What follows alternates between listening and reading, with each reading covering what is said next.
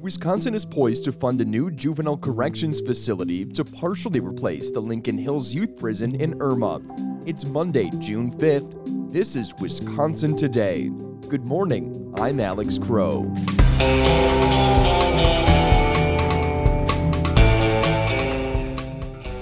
Coming up, Sarah Lehr reports on the settlement of an antitrust lawsuit against the maker of the drug Suboxone. And Danielle Kaeding tells us how a recent Supreme Court ruling will affect Wisconsin's wetlands. Stay with us. Gardening in Wisconsin is a year round job, and Garden Talk is here for you throughout every season. We help you battle relentless pests and pick your favorite mulch. We also cover how to care for houseplants and successful methods for starting seeds inside.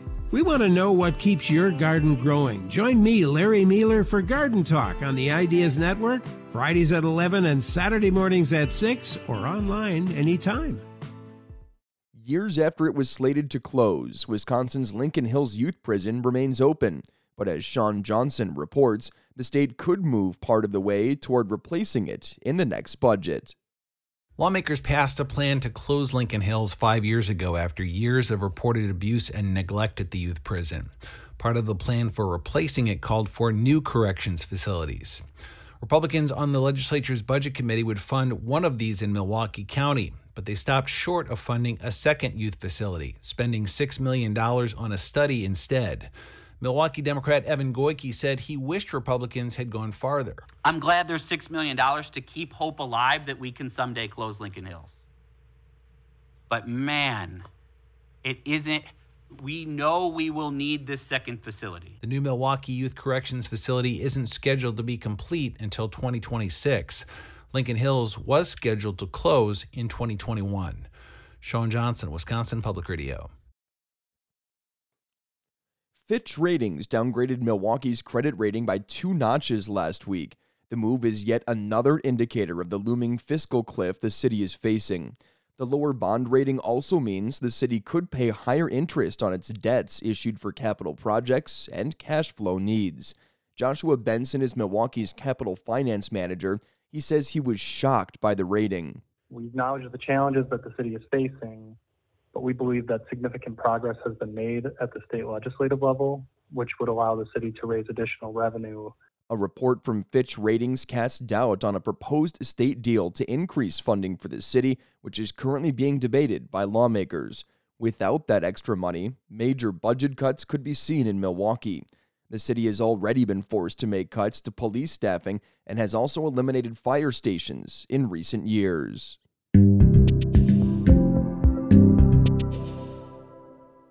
Wisconsin is poised to get more than $7 million from a lawsuit against the maker of a medication that's used to treat opioid addiction. As Sarah Lehr reports, the multi state lawsuit argued the manufacturer violated antitrust laws.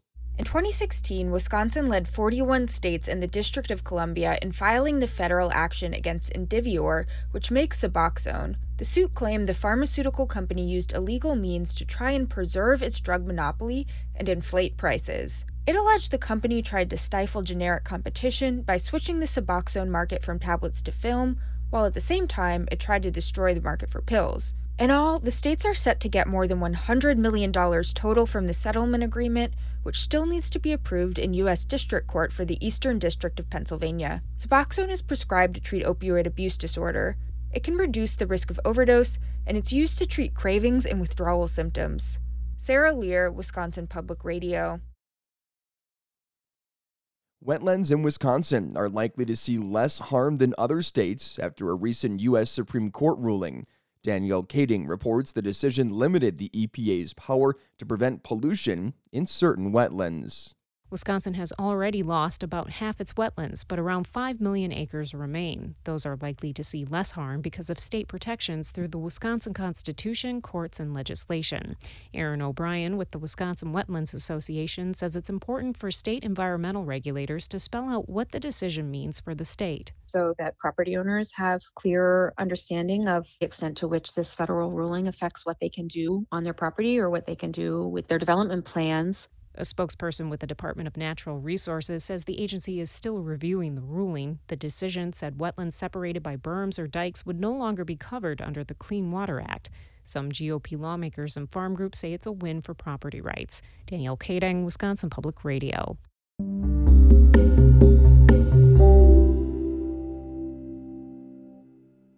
And finally, it's been an abnormally dry spring for much of Wisconsin this year. Many areas of the state saw less than an inch of rain in typically stormy May. National Weather Service meteorologist Kate Abbott says parts of Wisconsin were between 3 or 4 inches below average rainfall amounts last month. And Abbott says the Weather Service Climate Prediction Center shows much of the same in coming weeks. The month of June is forecasted to be above normal temperature wise and below normal precipitation wise uh, throughout the month as a whole.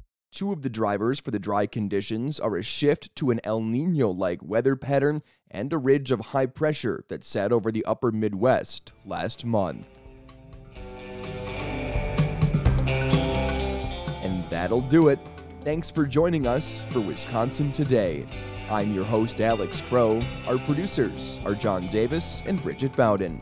You can catch us wherever you get your podcasts every weekday morning. As always, don't forget to subscribe and leave us a rating and review. Have a great day. We'll talk to you again tomorrow.